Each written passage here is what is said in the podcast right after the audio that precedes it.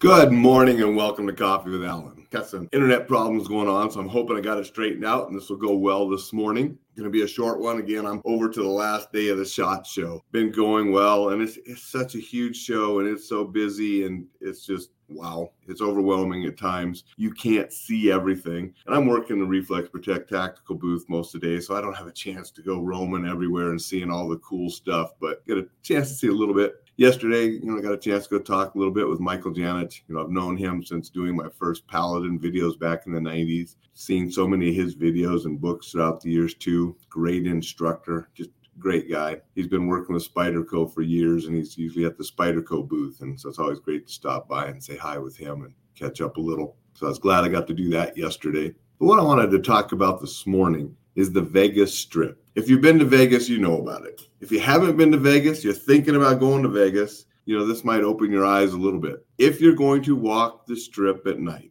and see the lights and ooh and all of the thing, go over to the Bellagio fountains, which are really cool to watch. You are going to be accosted repetitively by people trying to hand you cards to strip joints and different things and go discount to this.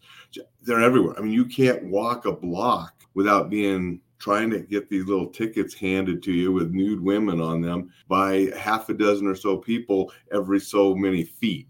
I mean, they're just constantly down the strip. You'll constantly see the ladies with the big feathers and different outfits, or sometimes they're in a police outfit with handcuffs and all that, you know, wanting to take pictures with guys and and gals sometimes doesn't matter so they're out there you know always approaching people wanting pictures different people selling things. You know, I talked about the CD guys the other day, they give you CDs. Another one is you got some people, you know, looking sort of like monks or whatever, and they're going to go and hand you beads and things, which they want money for. Then you have different homeless people sleeping on the sidewalk. You got people tweaking out on drugs, just really some weird folks.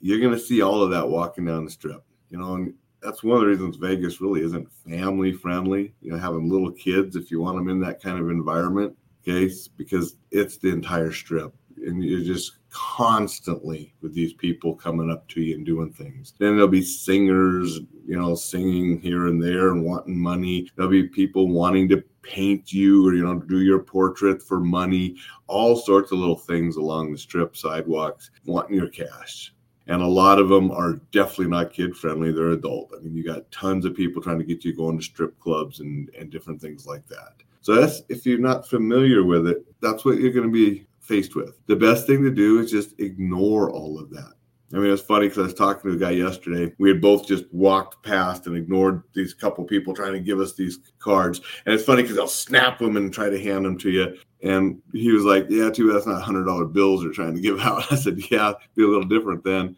And he's like, Usually I take an Uber everywhere just so I can avoid all that.